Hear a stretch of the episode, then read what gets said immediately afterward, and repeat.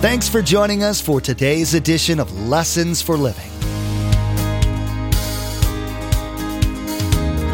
His word so fresh in our hearts abound. His word made flesh in the here and now. A new life is beginning. Lord, let us hear your lessons for living.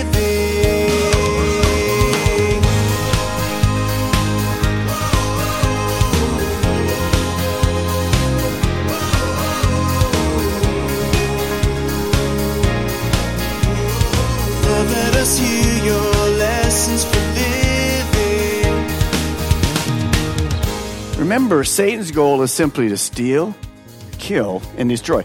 And he'll use whatever he can do, whether it's external or internal, to bring us down, to bring the kingdom of God down, to bring a church down, to bring a family down.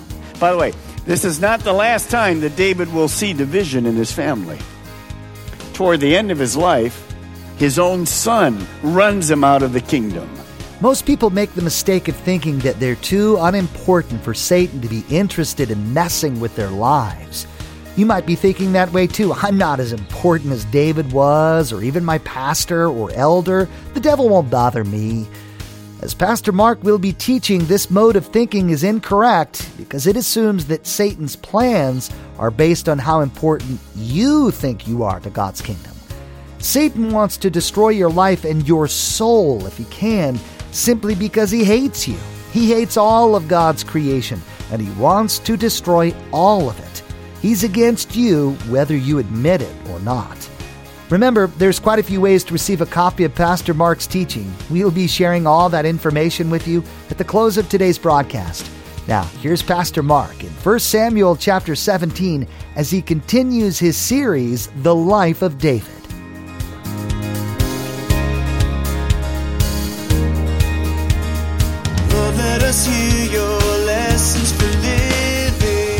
Now, who is bringing, think about this, who is bringing David to the battlefield? Is his father bringing him to the battlefield? No, his heavenly father is bringing him to the battlefield. You understand that God is sovereign. He understands beginning from end. He already knows the outcome of everything. So David is about 15 miles away. And he doesn't have a clue that this day is going to be one of the greatest days in his whole life. He doesn't have a clue. He's just simply obeying his dad. And he's going in obedience to those who are authority over him, his dad.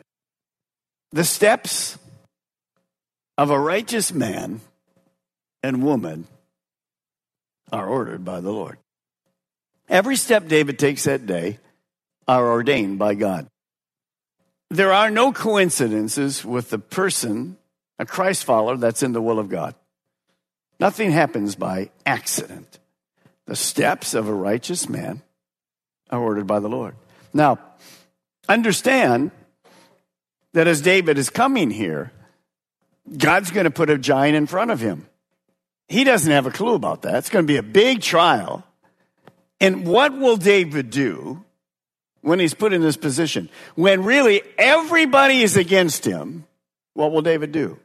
So as we see, God orchestrates our lives. And because he's a wonderful heavenly father, he will do a number of things. One, sometimes he'll take us behind the barn to uh, take care of us a little bit. Remember, we we learned in Hebrews that if a father doesn't discipline his children, then there's really no relationship with that father. A real father discipline. So sometimes we get taken to the woodshed. We just get a little correction that we need to. The Word of God corrects us.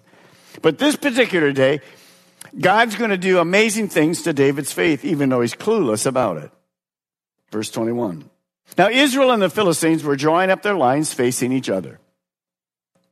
And David left his thing with the keeper of supplies, and he ran to the battle lines and greeted his brothers. Now, as he was talking with them, Goliath, the Philistine champion from Gath, stepped out from his lines and he shouted his usual defiance. And David heard it. Now, when the Israelites saw the man, They all ran from him, notice again, in what? In great fear. So they're used to this every single day, twice a day. This is the first time David's ever heard it. He's never heard this before. He doesn't have a clue what's going on. 25. Now the Israelites had been saying, do you see how this man keeps coming out? He keeps coming out to defy Israel. The king will give great wealth to the man who kills him. He will also give his daughter in marriage and will exempt his father's family from taxes in Israel. Now, some of you are already excited if you were there. Those of you that are single and have been, well, all the dating things, nothing's happening. You'd like a wife. This would be very exciting for you.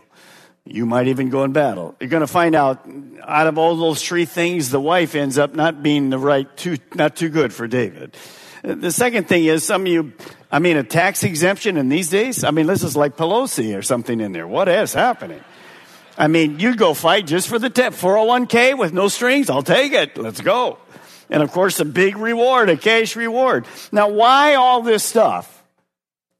Why these three things? Because King Saul can't find anybody to go. What are these? They're simply bribes. They're simply bribes. But as the guys look at it, there's nobody, there's no takers. There's zero takers because they're what? They're fearful. So King Saul is desperate. By the way, he should have gone himself. He's the king, but he's not going to go. So David, verse 26, asked the men standing near him, What will be done for the man who kills this Philistine and removes this disgrace from Israel? Now, who is this uncircumcised Philistine? By the way, we'll talk what that was all about. That he should defy the armies of the, circle this in your Bible, if you will, of the living God. Not just God, but the living God. Notice, not the armies of Saul,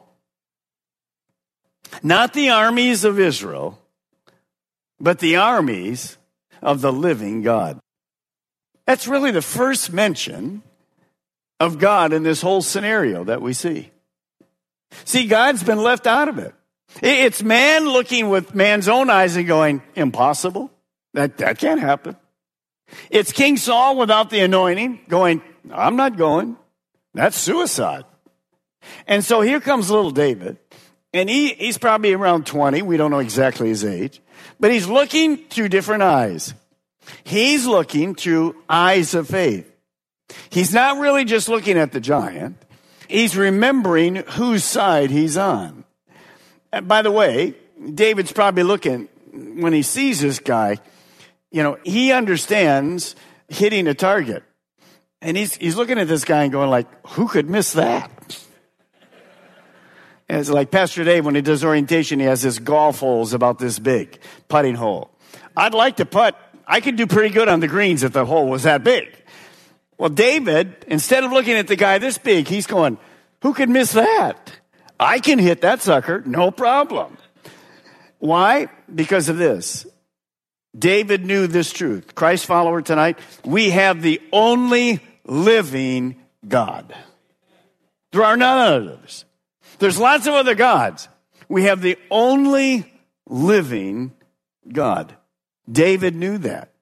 A God that's touched with the feelings of our infirmity. A God who sits on the throne where Jesus is interceding for us 24 7. Jeremiah 10 10 says it like this But the Lord is the only true God. He is the living God and the everlasting King. The whole earth trembles at his anger. The nations cannot stand up to his wrath. So that truth to David gave David hope, faith, and eventually an ability to step out and trust God. That should do the same for you and I tonight. When we face our own giants, to realize that we have the only living God that should give us hope, should give us faith, give us the ability to step out and do what God requires us to do by trusting Him. Verse 27.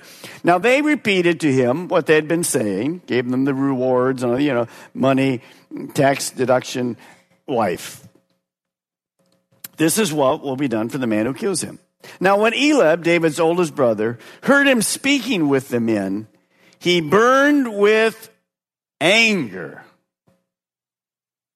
at his brother. And he asked, Why have you come down here?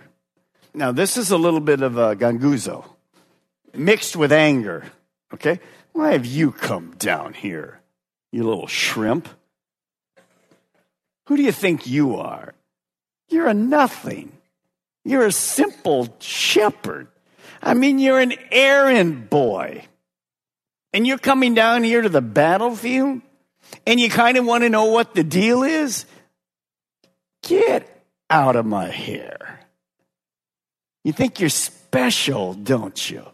Yeah, yeah, yeah, I remember. You were the one that the oil went over. You think you're somebody special, huh? What do you think? I, was I bypassed for a reason? I'm the man here. You're the boy. Now I'm just adding to it, but that's kind of the way it went. And with whom did you leave those few sheep in the desert? I know how conceited you are and how wicked your heart is. You came down only to watch the battle. What does anger do to us? It, it makes us stupid. He knows nothing of David. David didn't even know anything about this giant. It gets us wrong and we make bold statements that are totally wrong. He doesn't know the heart of David. David didn't come down here but for one reason. Isn't that amazing? To serve his brothers. Notice how David answers. Now, what have I done? said David. Can I even speak? Now, why would a little brother say that? Because he had seven other brothers. He's familiar with this. The guy at the end of the line gets all the hassle, right? So this is normal for him. So he's saying, come on, come on, come on. And verse 30, he turned away to someone else and brought up the same matter, and the men answered him as before. So here is an older brother. This is very important. Let me ask you a question. Where is the real battle as we begin talking? Where is the real battle here? Is it between Goliath and the nation of Israel? Yes. But where is this battle? This is a battle what? In family. Inside family. Is Satan smart or what? He's very wise. Now watch it. The real battle should not be between David and his brothers. The real battle is Goliath against the nation of Israel. So why is his brother angry and mad? Well, he's angry, he's jealous, there's been unforgiveness, and uh, what he's really probably angry at, and he's been angry for a while, is what? He got overlooked. He got bypassed. The little old brother is the one that's anointed. Now, he doesn't understand all the King Dale, but what this is a picture of is David's own brother becomes the internal enemy instead of the external enemy. Remember, Satan's goal is simply to steal, kill, and destroy. And he'll use whatever he can do, whether it's external or internal, to bring us down, to bring the kingdom of God down, to bring a church down, to bring a family down. By the way, this is not the last time that David will see division in his family. Toward the end of his life, his own son runs him out of the kingdom. So I want you to turn to Acts chapter 20 for a moment. Keep your finger, we'll be right back. Acts chapter 20. Let's go to verse 28. Paul is talking to the Ephesian elders. He's leaving them and doesn't think he'll ever be back. He has great wisdom because he's been going from church to church. Basically, in most of the churches where he's been, he's seen division. He's seen Satan from the outside, but he's also seen Satan over and over again from the inside. We begin in verse 28. He's speaking to the leadership of the church. Now keep watch over yourselves and all the flock of which the Holy Spirit has made you overseers. Be shepherds of the church of God, which he has bought with his own blood. Verse 29. I know, I'm sure, that after I leave, savage wolves will come in among you and will not spare the flock. So, in other words, false teachers, all kinds of heresies, they're going to come in and they're going to divide the church, kill unity. Look at verse 30. Even from your own number, your own family, your own friends, your own staff on the church, pastoral staff, your own elders. Men will arise, distort the truth in order to draw away disciples after them. So be on guard. Remember that for three years, I never stopped warning each of you night and day with tears. So, this verse here, Acts 20, it's about a thousand years later than the battle we're studying tonight. Now, here we are, 2,000 years after that. Has anything changed? Nothing. Most churches are destroyed, not from the outside, but from the inside. And usually from the pastoral staff, from the elders. It's never changed. Paul said it wouldn't change. There it is. So, what's happening here in this battle that we're back with Goliath and David? Where's the enemy attacking? From the outside and where else? From the inside. Now, if David is all flustered and angry and gets caught up in this, what's going to happen with his focus against Goliath? You won't have it. Understand, guys, that's what Satan always does in a church. Because our function is to grow here, be one together here. By the way, we don't have division like that. We, God's been gracious to us for 18 and a half years. Hallelujah. That's because you guys aren't grumbling and complaining, and He's protected us in the eldership and the pastors and what. He's just been amazing to us. But no, notice what our calling is. We're to fight the Goliath outside. We're to fight the blindness that Satan brings in people's lives. We're to share the gospel. Our energy has to be outside of this building. Amen? And if we bring it inside, then we're against each other. And pretty soon we have no energy outside, and Satan goes, I love it. Now, think about marriages. Very same thing.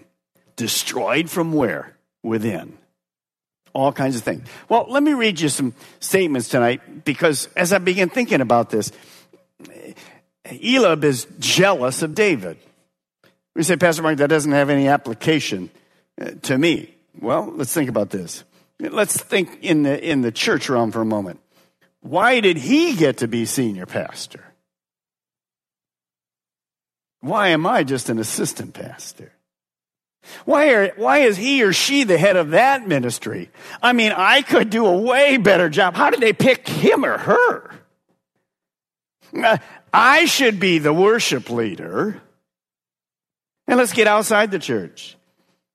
How did he or she get promoted at work? I mean, I've been faithful for all those, and they bypassed me.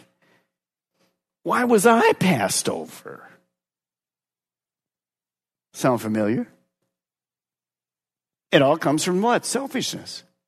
Trying to promote myself. So, as you begin thinking about all this, either we believe Romans 8:28 or we don't believe it.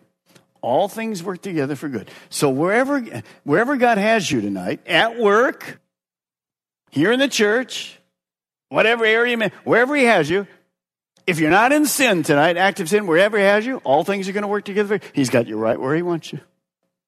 And by the way, you'll see in a moment, it's not about us at all anyway. It's all about God. We're just servants. Really, at the end of this, David's just going to go back home. He's just bringing, well, Publix fresh bread and cheese.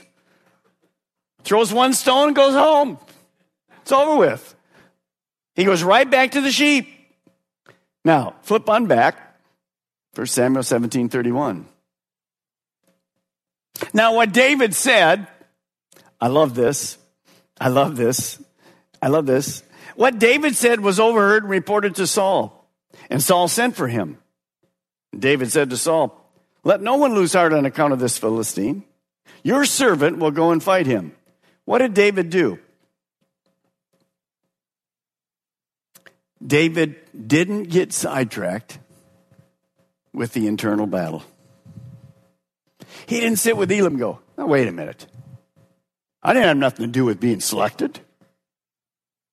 So I am the youngest. So? What do you mean? What do you mean you know my motives? You don't know any of my motives. He doesn't get sidetracked at all. He just goes right back to the main thing. And what was the main thing? Goliath. Huge point. Write this down tonight. Huge point for all of us. Keep focused. Keep focused. Keep the main thing the main thing. We cannot respond out of hurt emotions in life.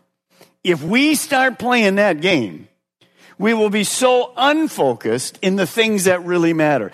Don't get sidetracked with the distractions that Satan brings. Satan loves to do this distraction thing in all kind of areas of our lives. Let me give you one tonight, which may sound a little strange to you, but it's very important. If you have teenage children, you want to pick your battles. You can't make everything an issue. If you do, you lose your children. So you have to pick the main ones that you're going to go like, okay, we're going to really deal on this one. Because if you pick every single one, they will rebel and leave. Whenever they get it, they're gone. They're growing up, remember. They have to make some mistakes themselves. And so when I counsel parents, I say, okay, here's all these things. You got the next three years, whatever. Pick and choose your battles. Ask God which things we got to really deal with this. The rest, it's okay. It's, it's okay. It's okay. It's okay. It's fine. It's fine. Now, what about believing churches tonight? Outside this church, we have wonderful other Christians or many other Bible believing churches in our community tonight. Amen? Good people. They believe different about some things than we do. Now, I'm not talking about the authority of scriptures, Jesus Christ dying, all of those kind of basic things that you never, ever, ever move away from. But we have right nearby us numbers of churches that believe different in end time events than we do. Okay?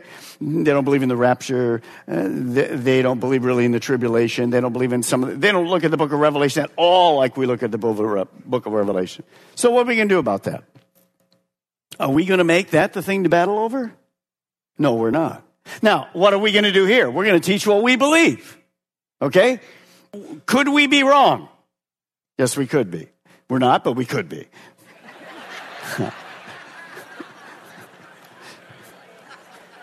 you know, I'm joking. I mean, if we didn't teach it, we, I mean, if we didn't believe it, we wouldn't teach it. But you'll hear me say there's some people that are amillennial, mid trib, post trib, no trib, whatever. Okay? It's okay. Can we still be friends with those people? Can we hold hands like we did tonight and fight the real enemy tonight? Yes, we can. See, if you're going to divide over that, you might as well close shop. Because we'll never agree on everything. Never.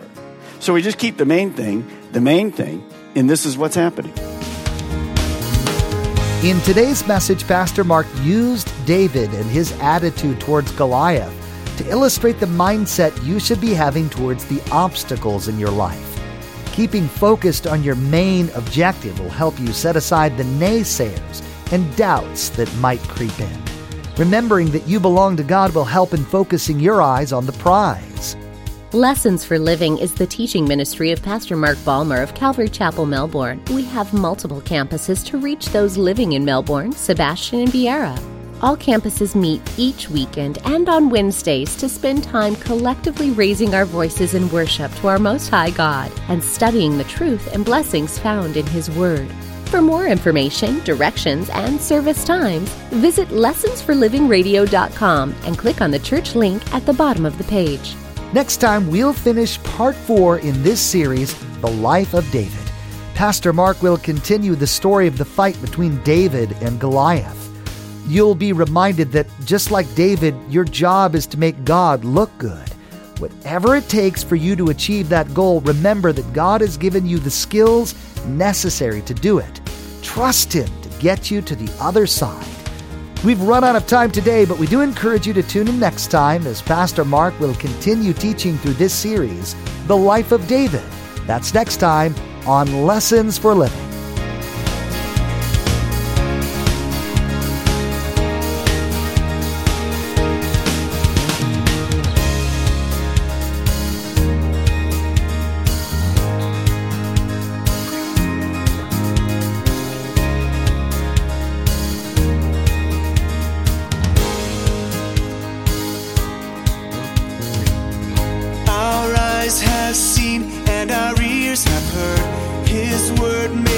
In a hurting